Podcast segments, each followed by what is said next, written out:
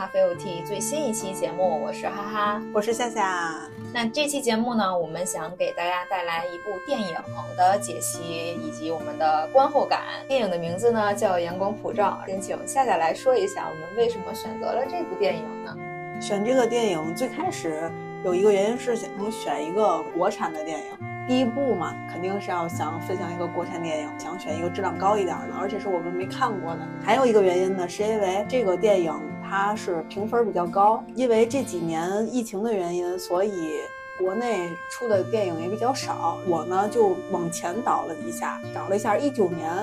还没有疫情的时候那一年的电影，然后发现，哎，这个电影。评价还挺高的，然后名字呢又特别的正能量，阳光普照。我就想，哎呀，这么好的名字，是不是也能是一个比较 积极正能量的一个一个影片？当然是一切未知的情况下，单纯是因为名字，然后就说又又是一个台湾的文艺片儿，是有剧情的，那肯定就相对来说好分析一些。能说的东西比较多，不然如果说是太科幻的，可能我们也不太会分析。然后就想选一个剧情多一点的片子，就决定选这么一个片子《阳光普照》。就想，哎呀，希望阳光普照，我们节目也是充满阳光的。当时是这么就敲定了。对，而且正值春天嘛，春天的时候就是阳光普照的时候，呃，感觉也要和这个季节去是吧有一个联系啊？对对对。所以各方面吧，就选择了这部电影。但是呢，选完之后，当你真正去看这个电影的时候，那第一幕呢，就可能给我们就产生了一个非常震惊或者是 不敢相信的这个画面。就是第一幕的时候是一场大雨，大雨当中马上就有一个更让你就是毛骨悚然的画面。嗯，阿和和菜头去砍那个黑伦的手那一个片段，那块儿我真的是特别震惊。这电影一开始的第一幕，我想阳光普照，怎么不得是啊？拉开帷幕是一个充满阳光的一天，结果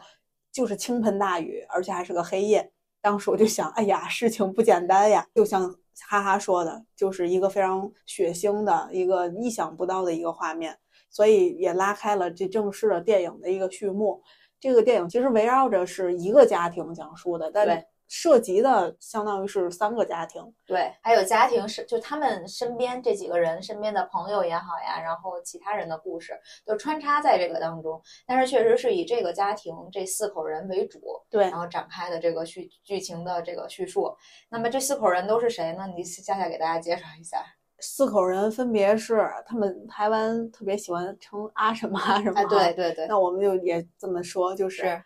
呃，阿豪是大儿子，对，阿和是小儿子，然后他的爸爸叫阿文，然后他的妈妈叫阿琴，对，然后这四个人，这是他们的一个家庭。然后呢，其实这个故事呢，也可以说是围绕着三个少年讲的。如果说单纯说，如果是围绕三个少年，那就是除了这个两兄弟之外，还有一个人，菜头，对，还有一个非常关键，但。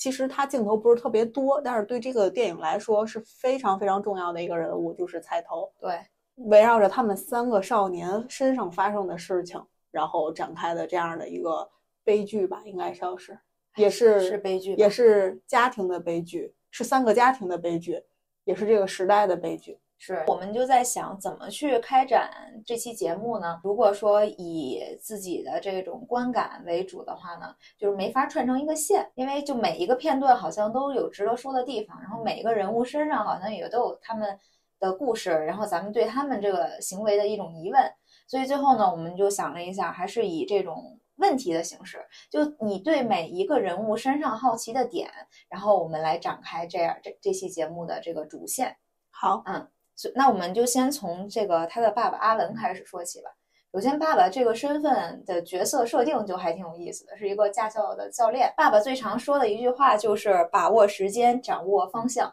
其实这和他的角色这个身份还有非常密切的联系，因为他们驾校的这个墙上就写着这几个字口号，好像是他们驾校的是吧？是，就就像是驾校的 slogan 一样。然后包括后面的这个本儿上，他爸爸送给海阿豪的本儿上面也都是这样的一句话，所以一会儿我们可以聊一下这句话，就是他爸爸 为什么这么看重这句话。那么我对他爸爸这个第一个好奇的点就是，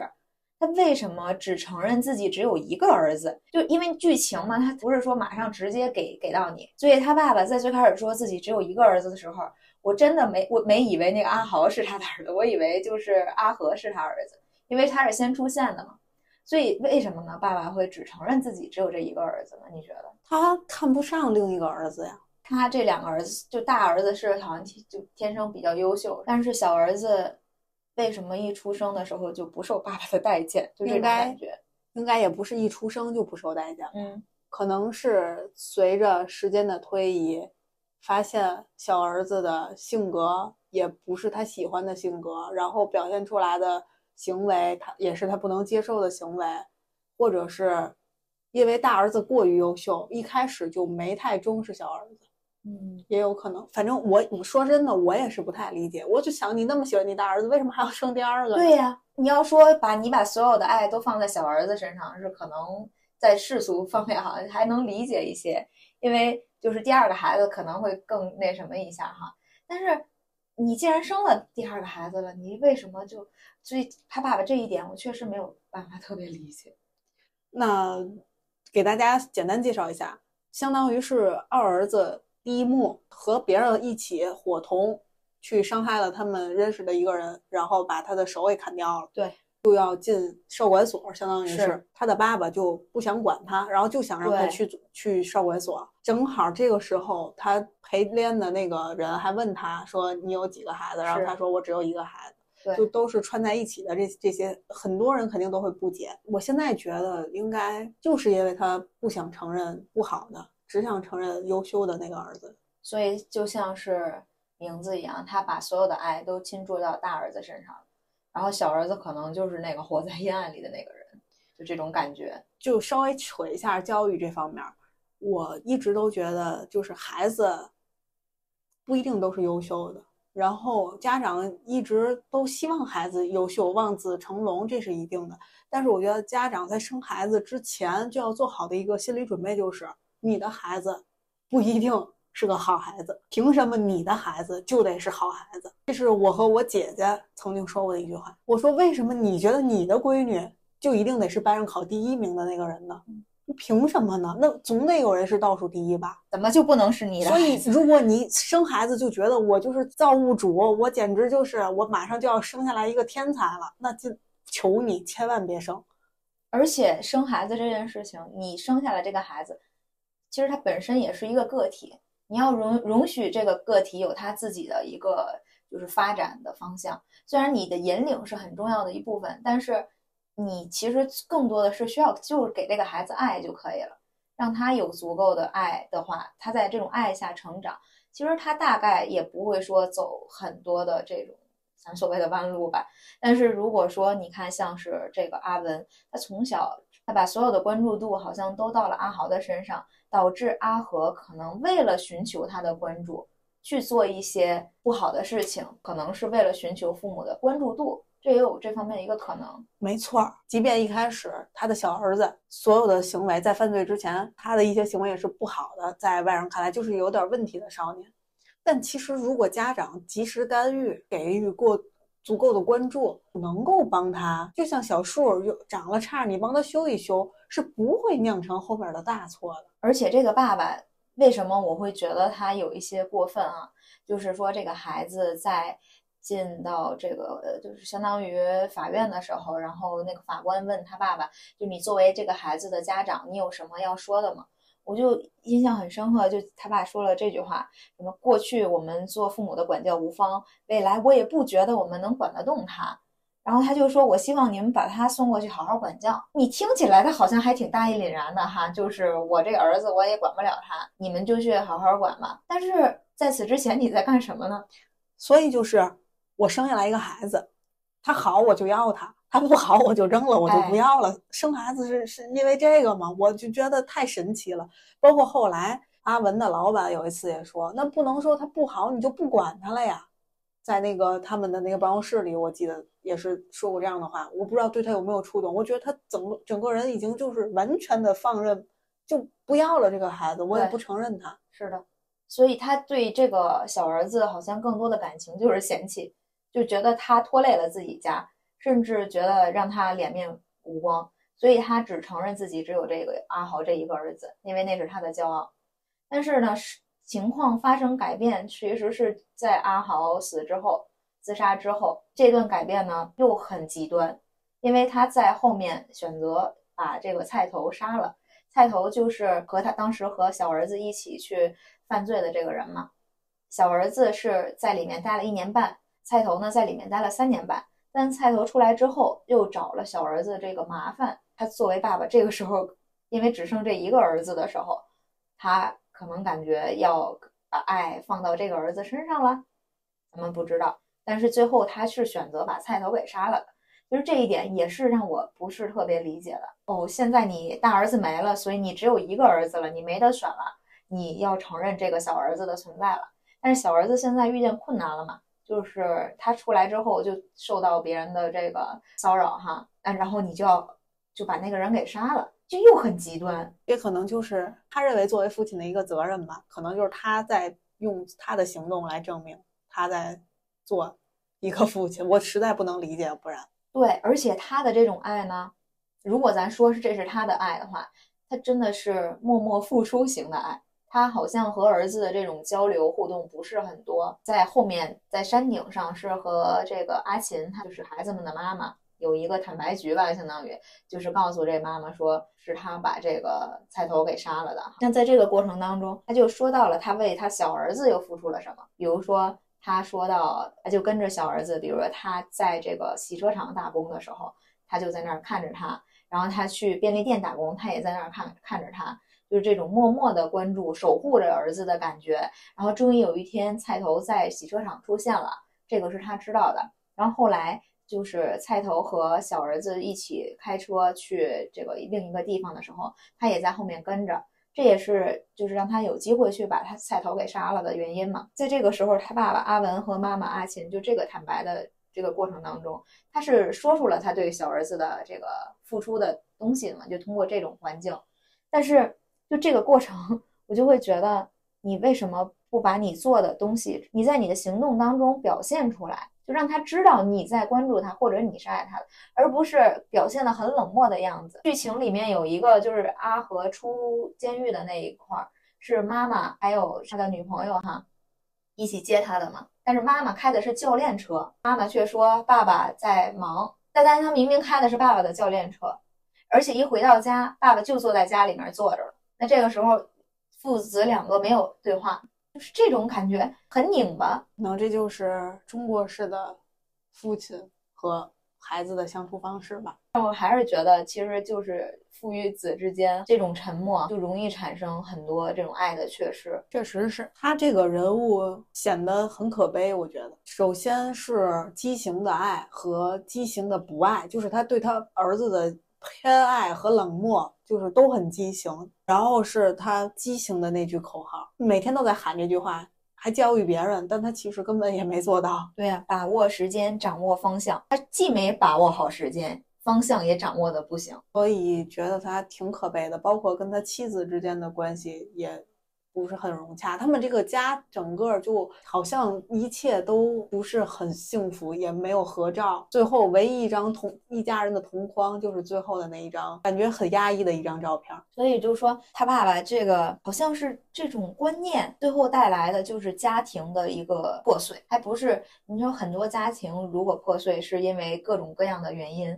但是他的这种。破碎好像只是因为他没有好好的去引引领这个家，就是这个家的方向没有把握好吧？就像他自己说的这句话一样。那么就是对于爸爸这个角色，那我们更多的是不理解，还有是觉得他确实很悲哀。那么下面我们说一下对妈妈这个角色，你有什么疑惑的吗？首先，妈妈是一个给人化妆的一个职业，对，化妆师，但是。他肯定接触的也都是比较底层的人，所以也包括一些声色场所的那些女士的一些给他们去化妆什么的，就是这么一个职业。然后妈妈呢，相对于爸爸可能稍微爱孩子一点儿，但我感觉他也是 不太关注，感觉他们家相互之间没有人互相在关心，谁也不管谁，好像就是各活各的那种感觉。对。而且他的爱是没有原则的，更多的时候是这样。妈妈在整个的这个电影当中的表情一直都是很沉重、凝很凝重，感觉他们一家人除了哥哥之外没有人笑，大家都很丧，对一直板着一张脸。妈妈这个人给我的感觉就是也不是一个好人。这么说吧，就是在这个电影中，这个家庭当中，我觉得都是没有绝对的好人，也没有绝对的坏人。为什么说妈妈也不是一个好人？就是首先还小儿子进了少管所之后，就出现了一个女朋友，对来他们家敲门，是。没多没进少管所多久，女朋友就来了，是他的养母带着他来的，说有孩子了，是他们家阿和的。妈妈就说，那就一开始肯定是各种两个家庭之间的这个纠纠结，然后两个家庭之间的争议啊什么的，最后妈妈就留下了，让这个孩子，这个女生留下了之后，她既没让她去上学，也没说让他们俩结婚，就是单纯的在在家里养着她，对，然后带着她去工作，对这本身就不是一个善良的行为，我理解的。我倒是感觉他是想让这个小玉有一技之长，因为像她本身在有怀孕的情况下上学，已经成为一种不太可能的事情了，这是第一点。然后第二点呢，是因为如果说他还想要这个孩子的话，那以后包括阿和出来或怎么样，他还是需要有一个立身之本嘛。所以他带着他去学习这个化妆呀、跟跟妆呀什么的，我觉得他是有这方面的一个考虑，就是让他们以后至少可以生存。我觉得他是这样。给我的感觉就是，这个妈妈也不是纯正、单纯的善。包括后来，他的儿子阿和去偷自行车的时候，他其实是不知道他儿子偷自行车这个行为吗？他都默默默默的允许的，其实是。首先在之前第一次犯法的时候，是砍人手的时候，就是车就是偷的，对，所以他早就知道他儿子会偷车。包括到第二次结尾的时候，他儿子和他去散步，然后骑自行车的时候，那车是偷的，他也没有很反应很激烈，说你不要偷这不好不太好吧？啊，然后就大大方方的坐上去。是的，所以我就觉得，本身这个家庭里没有一个纯正的好人，单纯的好人，也没有一个单纯的完全的恶人吧。对所以这也是为什么我说他妈妈其实是不是很有原则的。如果你要真的有原则的话，你会阻止你的儿子这件这个行为吧？他儿子还说我借这个借他的车一用，在偷车的时候说这样的话，我真的那一刻我觉得，你作为一个妈妈，你可以选择不做，或者是制止你的儿子吧。但是他没有，他他就默认了呀，他就坐上了他儿子偷的车的后座，这不是就是和他一起去犯法吗？差不多吧，就是纵容他嘛。对，所以这个家庭才会酿成这些种种的问题。是，包括他妈妈也还有一点我表示不理解，然后我还觉得有点生气，就是他知道小玉怀孕了嘛，找到家里来之后，然后有一次就是他去这个监狱看望阿和的时候，他就在一直问阿和，就是你还有什么事情是没和我们说的，你一定要赶紧跟我们说，这样的话省得那个以后人家找上门来我们才知道。就是他想让他儿子自己说这一点，我是可以理解的，但是他也有可能，因为他不知道他和别人发生了关系之后，他就会给人家弄成怀孕呀。所以你是需要告诉你儿子，现在这个，比如说小玉来找到咱们家了，她怀孕了，你是不是得跟他说一下呢？但是他妈妈那个举动好像是在说，你就是要主动跟我说，而且最后弄到最后，他都没有和阿和说这件事情，就小玉怀孕了这件事情。是后面这个阿豪带着小玉去这个监狱看望他的时候，才说那个小玉怀孕了，想要来看望你，但是身份又不允许他进来，只有说家人才可以进来的时候，这个阿阿和才知道，我就觉得这点很扯。你你为什么不告诉你儿子，就是现在这个怀孕了？因为他也需要知道这个事儿啊。我就到现在我还不太理解为什么不告诉他儿子。我也不太明白为什么没告诉，包括阿豪也没想到他妈妈没告诉他。啊，对，所以我就觉得这个母亲，你说她不爱她的孩子吗？你也不能这么说，是吧？就包括其实他爸爸妈妈都一样，你要说完全说不爱，那也不太对。但是你要说他们爱孩子，那他们是怎么爱的呢？他们爱的方式可能就是给孩子去这个后面收拾烂摊子，还是怎么样呢？我觉得可能也是不是很爱吧。他们家谁也不管谁，谁也不是真的关心谁。有一次，那个养母在他们结婚之前，养母问这个阿琴说：“我都不知道我女儿要结婚的这个人是个什么样的人，你你要不要跟我说一下阿和到底是一个什么样的人？”讲的全是小时候的事儿，然后也是非常非常浅显的一些事儿，根本就不了解阿和，他根本就不知道阿和为什么要学拳击。其实阿和是为了保护他自己，是因为总是在外面受欺负。他们家人就是零交流，基本上谁在外面有什么事儿，谁也不相互告诉。对，然后就自己去解决，自己去处理。如果没有事儿的话，家庭表面上是一团和睦，但一旦有了一点点问题，就开始分崩离析。所以说，这个家里面就每个人只是各顾各的在活着，组成了一个家庭，这种感觉。然后就我们就可以说到这个阿豪他的哥哥了，因为哥哥这个角色呢，本身啊应该是很阳光，然后学习很好，就没有任何长得还帅，长得还帅，对吧？就没有任何不好的地方，就是唯他唯一有不好的地方是什么呢？就可能是当时第一志愿没考上这个医学院，复读了一年，这算是他的一个小的污点。就如果说的话，像他弟弟最后说的，那我哥就从小到大没有做过任何错事儿，他唯一错的事儿就可能是从楼上跳下来了，就只有这一件事儿是错的。所以就这样一个看似很正面的一个角色，很阳光的一个角色，最后他离开的方式是以大家都想不到，包括你在观影过程当中也想不到的一种方式去结束自己的生命。所以他的身上，我们最好奇的一个点就是他为什么会选择自杀。我觉得他选择自杀一个原因应该是有没有可能也是身身上身体有一些疾病，可能心理啊什么的，应该是生病了。我觉得有一部分原因，有可能另一个原因是因为承受了很多的压力。其实他是向往阴暗的，他不想一直都如此阳光，他好像就是不允许他有任何问题，就一切都得按着父亲的要求走。按照别人期待的样子去做一些事情，家里面人对他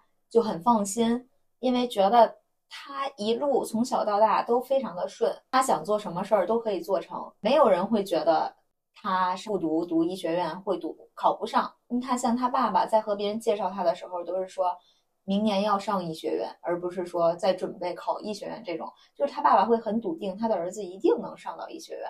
所以就这样的一种就家庭的期待或者别人对他的这种认知，会反射到他的身上，也是形成了一种无形的压力。包括他其实也是不说，他心里很多事情，我感觉他应该没有很想上这个复读。上课的时候走神儿，然后听不下去，感觉自己压力也也很大，翘课去出去，我就感觉他可能。也许没有很想上复读这一年，还有就是，我感觉阿豪这个人虽然就是也不是这个电影当中剧情非常多的一个人，但是也是非常有特点的吧。他包括他讲的那个故事，他和小珍讲了，就是小珍是喜欢他的一个女孩，嗯，然后一直都对他示好。一开始他是很抗就不理会的嘛，后来就。跟他也是，就慢慢的打开了这个心吧，算是，然后就跟他讲他自己，相当于就是影射了他自己的一个故事，就是司马光的那个故事，改编版的司马光砸缸这个故事，说的是当所有的小孩玩捉迷藏，当所有的小孩都被找到的时候，然后司马光很笃定的说还有一个人没被找到，然后其他人就说不可能呀，我们所有人都在这儿了，然后他说肯定有一个人没找到，就在森林的深处有一口大缸。然后把缸砸开了之后，发现里面果然有一个人，而且是在阴暗处坐着一个小孩。对你，你对这个故事放在这个电影里，你你有什么想法？就是因为就是那个阴暗处的那个小孩，其实就是这个阿豪自己，包括当时电影的画面，那个头就好像就是比较阴郁的那种感觉，是黑色的那种形象。可能，阿豪想表达的这个人就是他自己，想让别人看到阴暗处还有那样的一个他，但是。外面的人呢，只能看见那个阳光的他，被阳光普照的那个他，也是在这个阿豪的这个故事当中，把这个片名提出来，第一次提出来“阳光普照”，就是从这儿开始的。然后那一刻，你就哎，你才会有感觉哦，这个片名为什么叫“阳光普照”？我看到了另外一种理解，就我一开始也是认可这个你这个说法的，就是当司马光把这个缸砸开之后，发现里面。的这个小孩儿，其实就就是说，是阿豪心里内心深处的真实的他自己，在躲在阴暗处，完全的阴暗的一个地方。但后来我发现有人说，其实也有可能把它理解成那个阴暗处的人就是他的弟弟阿和。嗯，这个阿豪是完全的光亮的一个人，就是在外面的这个人。然后阿和就是那个什么都是做的都是不好的、坏的，然后藏在暗处的那个人。当阿豪打破那个缸，光亮照过去的时候，然后阿阿和也变得有一点向好了，然后那个外面的阿豪也被里里边的那个阴暗所照到，就是也会有阴暗传染到他，他也变得没有像以前一样完全是光亮的，是明亮的，然后所以他选择自杀了。而那个阿和选择逐渐变好，逐渐变好，一点点的，包括在他在监不叫监狱，在少管所的时候给人打饭，都会有那种意识要照顾到别人，说后面的人怎么办，都是从什么时候开始呢？全都是从阿豪自杀之后，一切就有了变化。其实对于他们这个家庭来说，反而虽然说是有一个不好的事情发生了，但是反而是有了转机。对，就可能是通过这件事情，每个人都在有所改变，包括他父亲的爱也在逐渐的偏向到了阿和的身上。对这是我看到的别人的解读，我觉得还真是挺影响我的。嗯我觉得还挺挺有意思的这个解读，因为大众一般都会理解为那个司马光这个故事是讲的是，呃，阿豪自己，但是这个解读呢，又让我哎为之又有了新的想法，就觉得哎也有可能真的是像他说的那样，所以就每个人可能理解的都不太一样，包括阿豪的这个自杀这个在电影中出现，我是没有想到的，因为我一开始看这个电影之前，我是多少了解了一些这个电影，大概是知道这个阿豪这个人物的结局是不好的，知道他是个悲剧，所以我就想看他到底是在哪个地方出问题。没想到就是一片祥和的时候，对他只是洗漱，然后整理屋子，对，一切就是很平静。这个电这个电影当中那个那个阶段，一切都好像是日常一样，是完全没有什么激烈的音乐，也没有。唯一的不同就是在演他这个洗漱之前有一个光，然后有有云彩把光遮住了。我当时想的是，哦，可能事情要有变化了。我当时想的是，可能是阳光要没了，要要发生不好的事儿了。但我都没想到会是阿豪选择自杀了。包括那个邻居来了之后敲门，说是个陈先生，然后楼下那个人特别像你家大儿子，那个时候你才哦知道，可能是这样，真的，我就是从那儿我都觉得很震惊。我当时，哎呀，就心里特别的惊讶，说，哎呀，怎么是在这个时候？你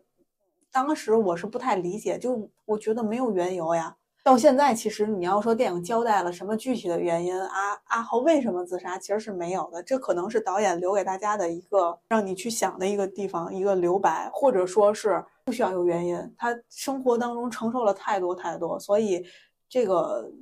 自杀是必然的。对，就包括电影嘛，就是可能你两个转场之间，但其实他已经经历了很多事儿了，已经，但是他没有交代。然后我当时都有一种想法，在阿豪带小玉去监狱的时候，当时监狱不是说，就如果小玉不是他妻子啊或者家人的身份的时候，是不可以去看那个阿和的。然后我都在想，阿豪的最后这种死亡，是不是给他们两个制造了一个相遇见面的机会？就是这种哦感觉。但是事事实上，后面他又有其他的交代，就证明那个不是这样啊。但因为那个阿阿豪在死之前还是又去看过阿和，就说我就是来看看你。这可能也是最后做了一个交代嘛。包括他爸爸最后在梦中也是梦见了说那个阿豪也回来说，我就是来看看你什么之类的。所以证明我的想法不是那样的，但是他会让我有这样一种感觉，就是他在临死的时候还是在做着为家人着想的这种这种事情。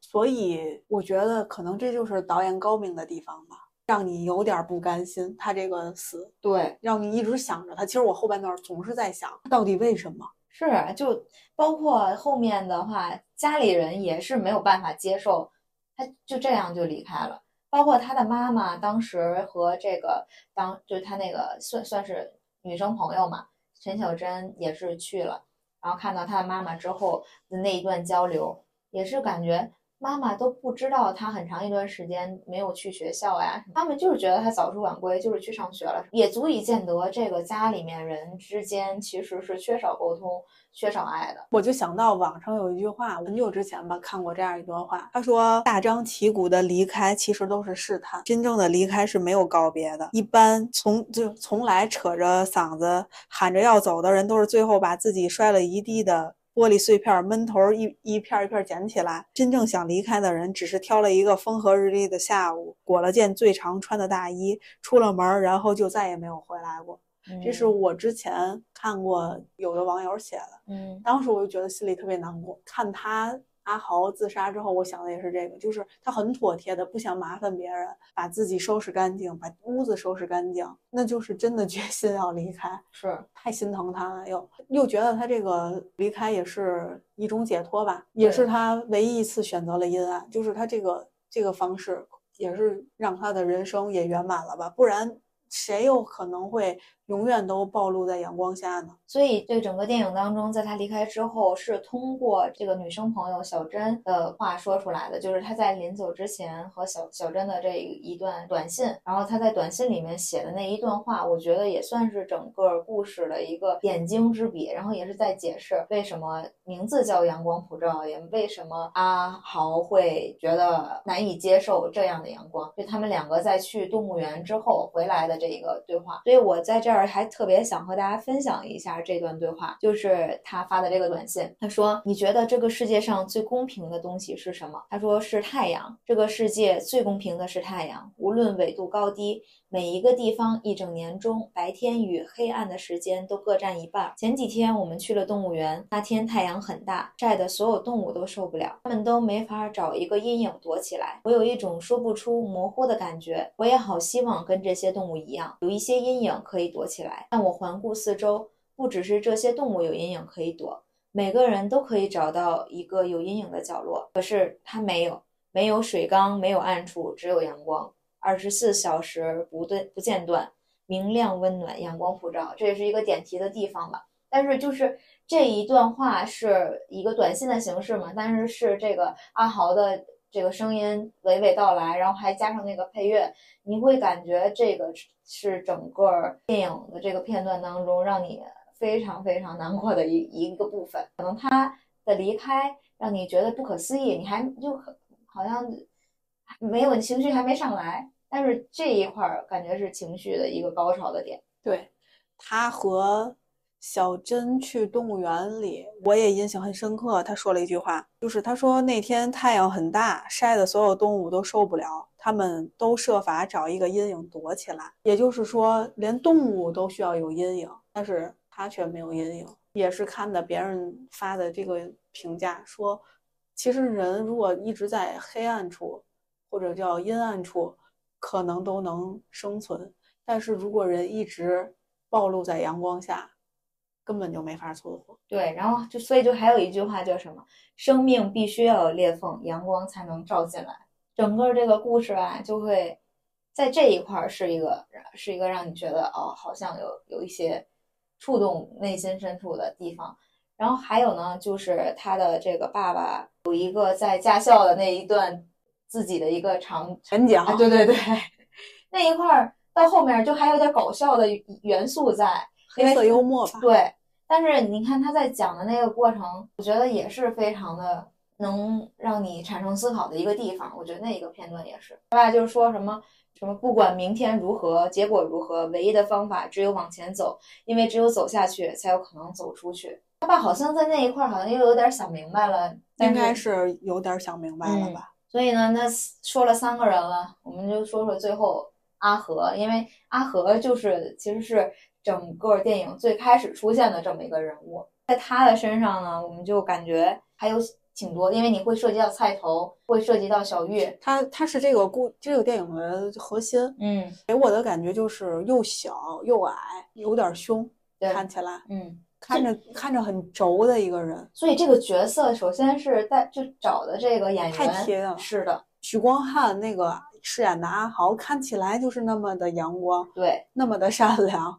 就是有点阴郁，但是又没有很阴郁，就给你感觉就是一个阳光男孩吧，算是。然后弟弟呢，就是又矮，好像发育不良一样，对，不被关注、不受重视的那种人。是，所以这个两个人又形成了一个阴暗的这个就是阳光和这个阴暗的对比。所以就他弟弟的话，你在他的身上有什么好奇吗？没什么好奇，可以这么说。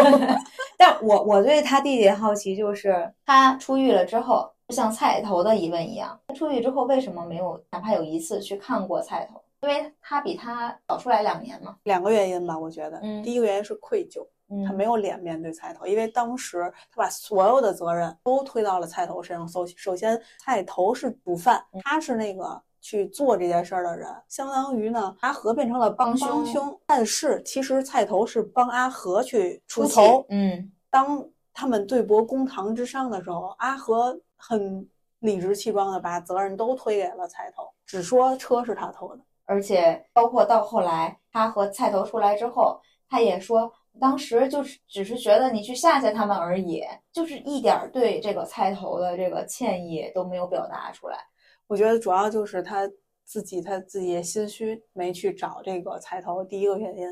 第二个原因是我觉得他不想再。面对过去那段经历了吧，就想躲得远远的，就擦掉才好。其实一般这种。罪犯如果说已经有了改过的这种心态的话，是不是都会不想再提过去的事儿，就只想从头开始，想重有点想重新做人的那种感觉。是，所以你知道吗？在他的身上，我就会非常感慨的一点就是，他出来之后很努力在工作，白天去洗车场，然后洗车场完之后再去这个便利店，因为时间上是可以倒得开的，就很努力。在这生活，但是因为你曾经有过这样的一个经历，还是这一点。当菜头出来了之后，他就来找他的麻烦。你似乎觉得菜头找他麻烦这件事情，情义上或者是怎么是合理的？因为你凭什么现在能过上好日子或怎么样？媳妇儿、对啊孩子、热炕头。是的，那菜头呢？他最后得到什么了呢？他进去了之后，他的奶奶没人管，最后以至于被送到了那种就是公众的那种。福利院那种机构，然后房子也没有，被抵押了，对，是干嘛的？因为还不起那个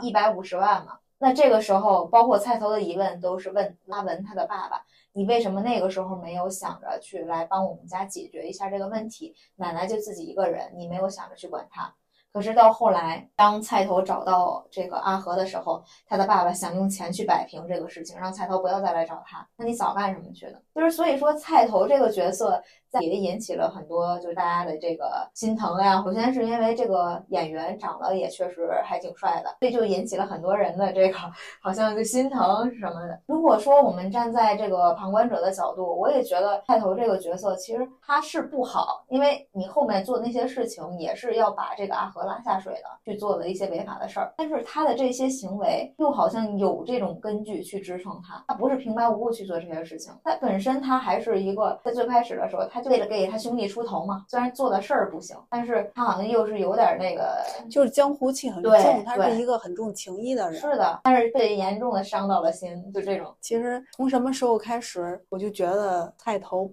不是完全的恶人呢？是他第二次抽烟的时候下车啊，抽烟没。为了不把烟灰，还有烟味儿流到车里，流到车里，为了不让阿和去在单位，就叫单位吧，被那个老板骂，他下了车。而也是因为这个行为，他才给了阿文机会，对，有机会能一下子把他撞死。是的，这就是很很残忍的地方。这个电影这就很现实，又太让人心酸了。就因为海头是对这个阿和有情谊的，他才会有这个行为。对，然后就反而导致了。他的死亡，然后又因为他的死亡给了阿和新的人生，阿和就感觉好像是人生都不会，因为没有负担了，就没有任何的压力了。人也死了，还意外的得到了一笔钱，快乐的在大马路上狂奔，在大桥上狂奔。那一刻，他的狂奔真的是菜头最大的悲哀呀。对呀、他还很释放，心头之患好像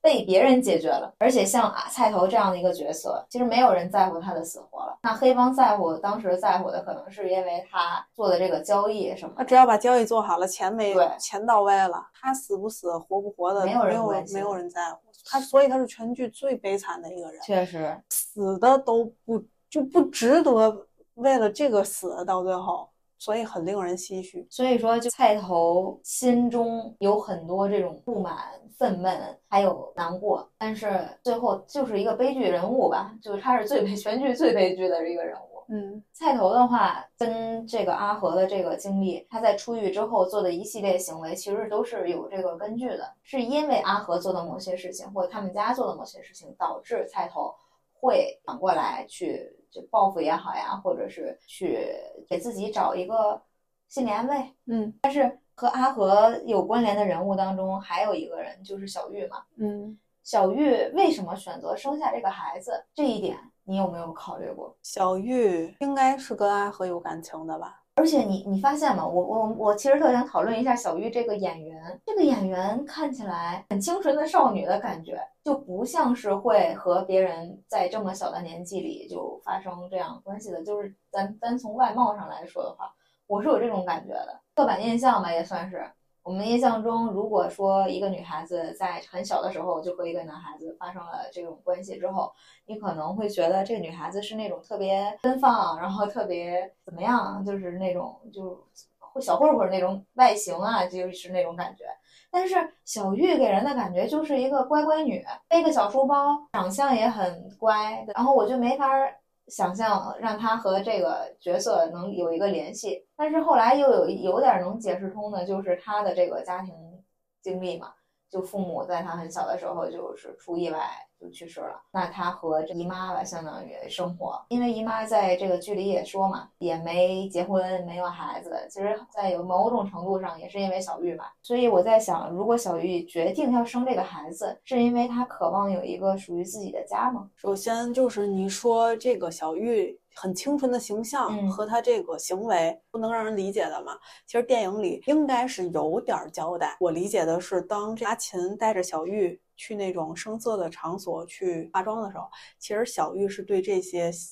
这些东西很好奇的，她是在偷看的。那段的展示可能是在说小玉对这些东西的一些好奇，或者是一些探寻。我理解的是，可能是有一些交代。至于说他为什么把孩子生下来，其实我觉得也有可能像你说的，就是想单纯的想有一个自己的家，逃离开他姨妈，不想跟他姨妈两个人这种生活。还有一个原因，有没有可能就是单纯的真的是跟阿和是有一些感情的？因为哎他们俩很小，其实确实，国中是初中吧，大概初中、高中、中学生。对，他也没见识过别的什么，可能单纯初恋，就是我我不知道呀，我瞎说的。嗯但我有很奇怪的一点是，他俩在领证的时候，嗯。没有一个人是高兴的，但是我觉得那个那个片段是整个剧里最搞笑的一个地方，就是包括音乐都很诙谐。导演单纯的黑色幽真默，的是这样我只能是理解为他就因为这个片儿太压抑了，节奏又慢，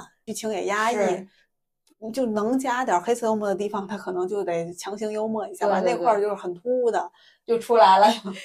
包括那个 Amy 在那儿放那个礼花的时候，到自己脑袋上什么的，甚至他都因为太压抑，他甚至都不敢把那个那个那个礼花从脑袋上拿下来。然后还有一个就是他爸爸一进去，在那个屋里在量血压什么的，就是这种这个场面还是挺搞笑的。但是你发现没有，这俩主人公面无表情，对呀、所以我也不是很理解小玉的这个心态。也许是他想脱离之前的家庭，也许是很小还没有建立那些很多东西，然后就觉得既然有了宝有了孩子，就想给他生下来。你看我们刚才就聊了他们家四口这个主线，其实是聊下来了。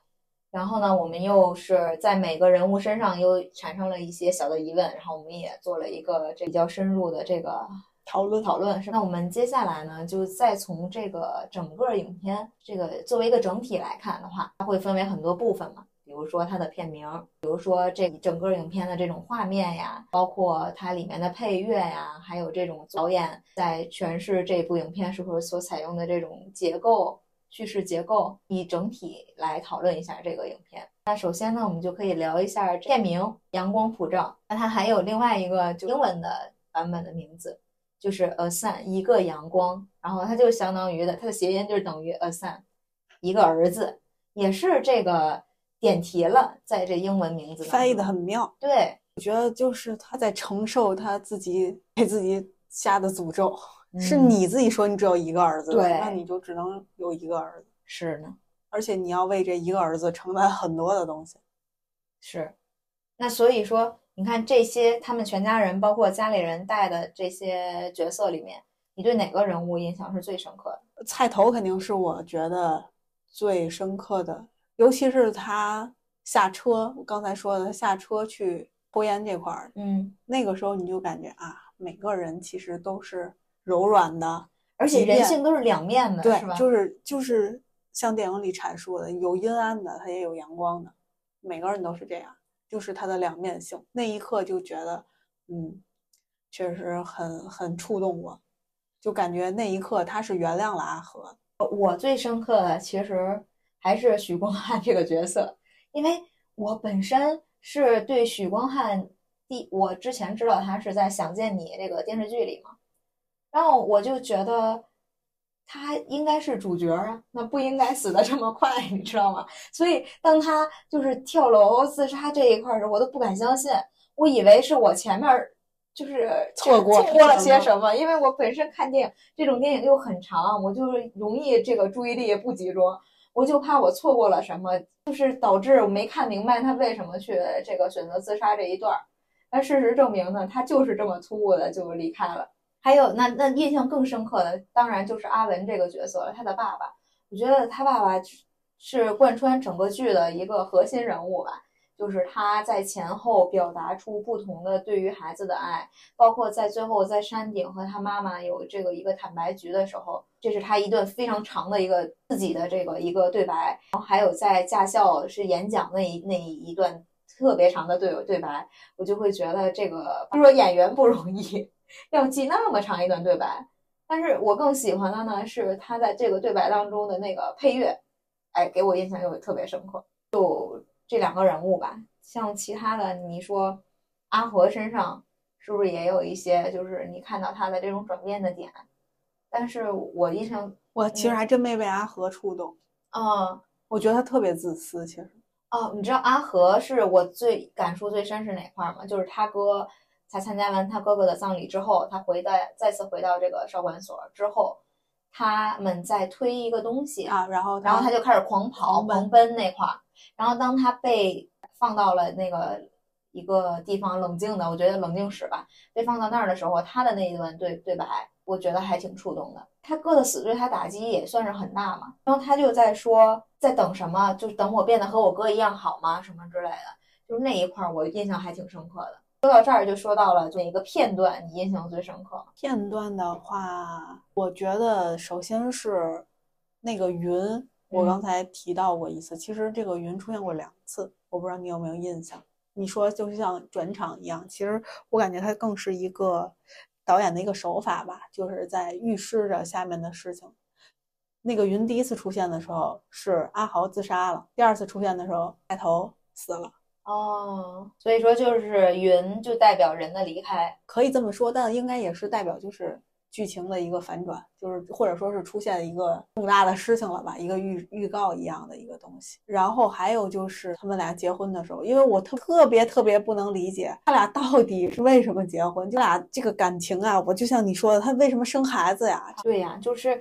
这这一点就很神奇。因为这个小玉她姨妈和她妈妈，就像你刚才说那段对话里面，就不放心嘛，然后或或者操心嘛，然后她妈就是说了一句话，就是至少有一个人和你一起操心，和你一起不放心，就是大概是这意思。那我就觉得，好吧，那块儿我理解的是阿琴才真正意义上的接受了小玉，之前可能就是当是一种责任，或者是之前是不得已，对孩子那样的祸我就得对，就我就是烂摊子，我得收嘛，对对吧？就收拾烂摊子是，但那一刻他把他当成家人。人了，应该是。就可能这种是属于接受了。但是我小人的想了一下的想法是，因为他把孩子生下来之后，他才把他当成家人。而且他才提到结婚这件事儿，主要是小玉的家庭也没有办法给他一个很好的这种支撑啊、依靠呀。姨妈也有自己的人生，所以小玉放到他们这个家庭里，也算是一种好的归宿吧。嗯，印象深刻的场片段是什么呢？我印象深刻的片段是阿豪在去世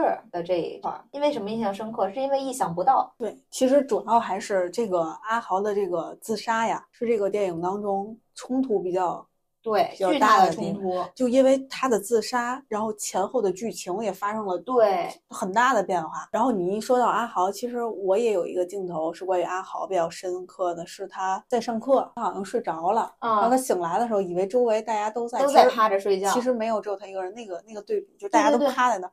还有点可怕。那就是一个他的心理状态的一对，是吧？那块儿我觉得导演的这个拍摄手法还挺厉害的，让我一下子很震惊。那个冲突也很明显，很对对对带入。嗯，然后其实还有一个色彩的一个让我觉得很投入进去的是，他们俩在公园儿的时候，去嗯动物园儿的时候，嗯电视里就没有红色，唯一一次是那个女生穿了一件红色的衣服，嗯，因为这个电影实在是太压抑、太沉重了。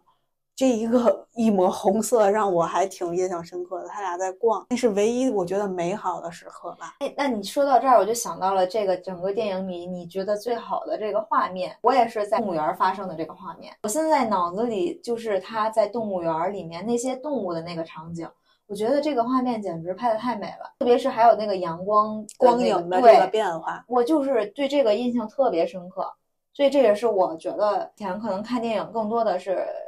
看剧情啊，看这故事的走向嘛。那这个时候我第一次关注到了，就是因为你之前在分享《无名》那个电影的时候，就说到了它的这种光影呀，包括导演的这种。创作手法，在这个电影里我就有这种感受。动物园里这一幕留下了非常深刻的印象，就是那些动物，再加上它的阳光，再加上许光汉这个背景的说话的这个叙述，你会觉得哇塞，这一个场景拍的简直太好了。对，那你印象最深刻的一个画面是什么？就是刚才我说的哦那个，他趴着睡觉。呃，这个转这种转场的对比，还有一点也是导演手法的一个好的地方，就是他没有交代阿豪的死因，没有为了写一个悬因而自杀这件事儿，让我很佩服他。是其实这是很多人都看不懂，包括我们也是可能一直都不理解的嘛。但其实真实的就是这样，但是有的导演就肯定会给你一个交代。要交代一下的嘛，要是有一个什么原因，或者刮刀一下，或干嘛，他肯定是要扑一下，然后哎，他自杀，或者后面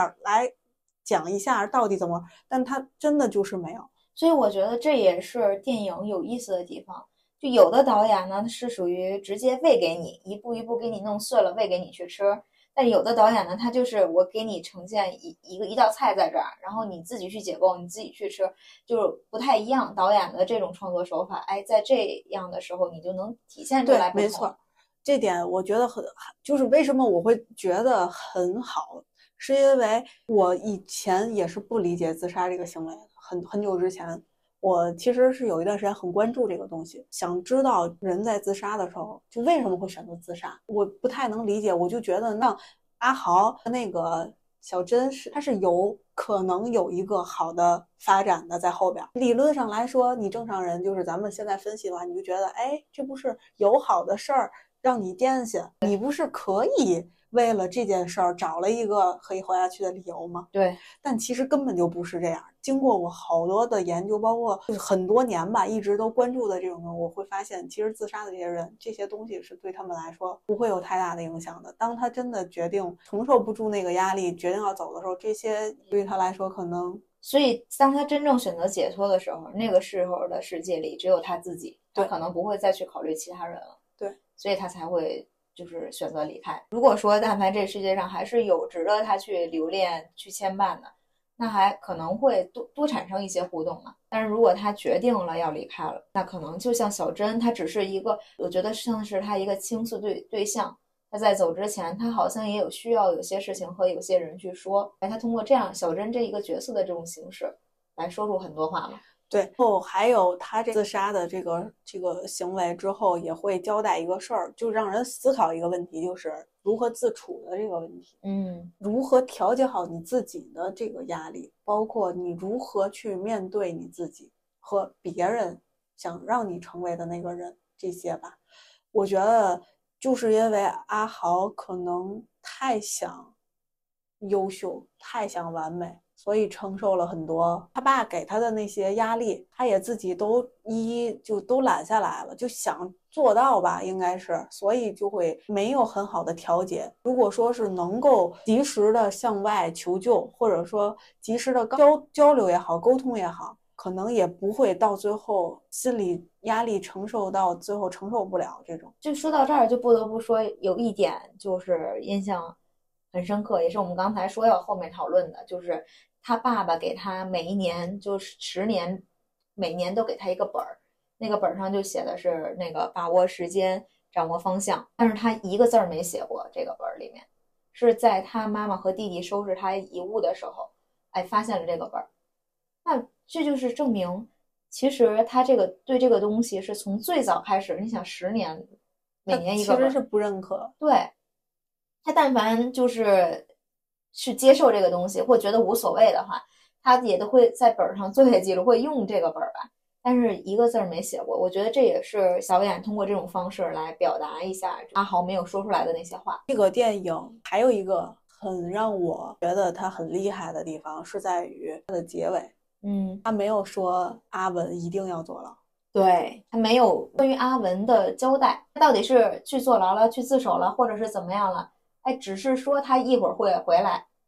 这是在我这，因为我们没有引进这边，这是主流价值观的一个问题哈。这个这个电影我们没引进，所以这个结尾就没有被改动。对，如果说这个电影我们引进了，那这个结局一定不是这样，因为阿文的结尾一定有一个交代。一定会交代。对他也许是打一个黑幕，然后上面写着白字儿，哪哪天哪天阿文怎么怎么样，自首了就是。对他的这种，就是你做了所谓 坏事情，一定要有一个结果。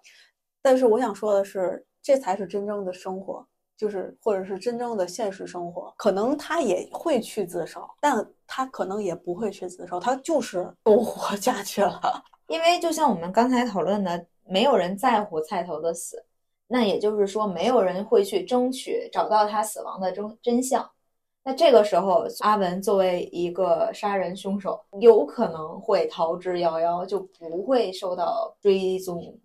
所以就是不是所有的恶人最后都是有恶报，或者说是所有的犯错的人都会有制裁的，就是就是没有必要为了交代他的结局而交代他的结局。我反而觉得这个结局是我觉得非常好，是我很少能在电影里看到。对他，因为对我们接受到的这些教育也好呀，我们看到的这些主主流上这个对于影片的一个结束，做了这样的事儿，那一定会给这样的人一个交代，就而不是没有交代嘛。就不得不提到另一个电影叫《误杀》，这个电影就拍的特别好，那就当做我这期节目的好物分享吧。也是一个有点悬疑、一个剧情类的一个电影。这个电影我我先说结尾，因为这个结尾是我完全无法接受的结尾。嗯，这个结尾为了能上映，改成了杀人犯最后被绳之以法了。啊，但其实它是一个为什么叫误杀？就是他是为了保护他的女儿，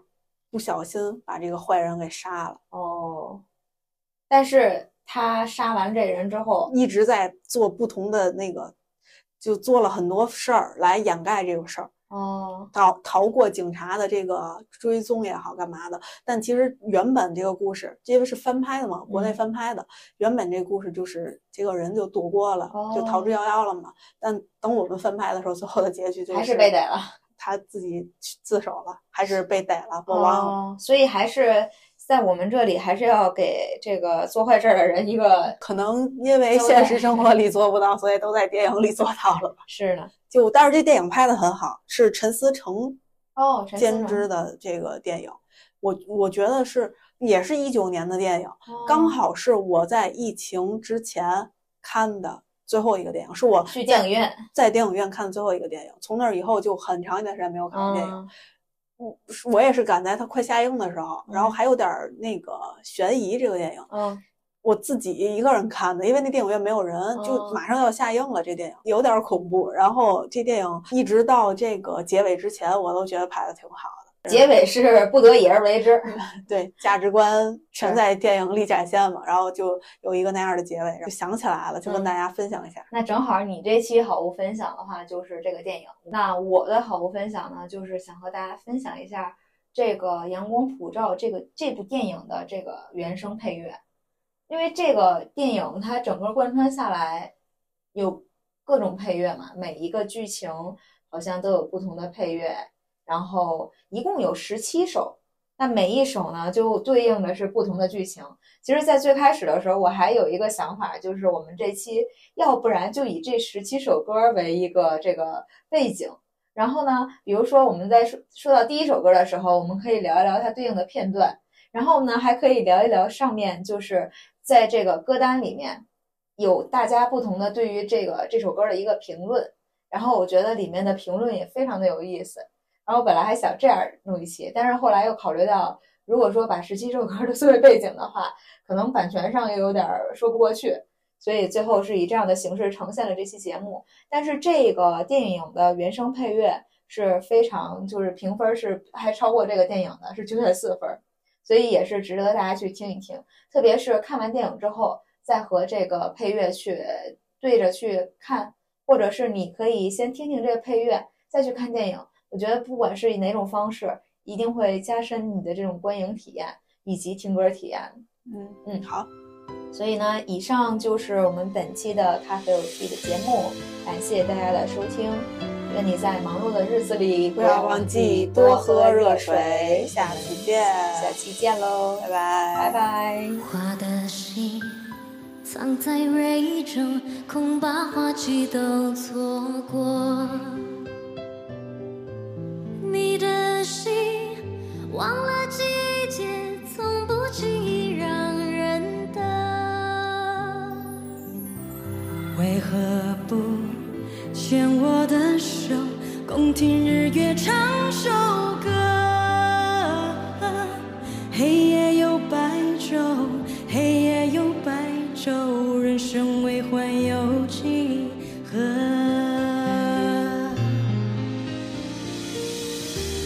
去春回来，花谢花会再开。只要你愿意，只要你愿意，让红花向你心海。春去春回来，花谢花会再开。只要你愿意，让梦划向你心海。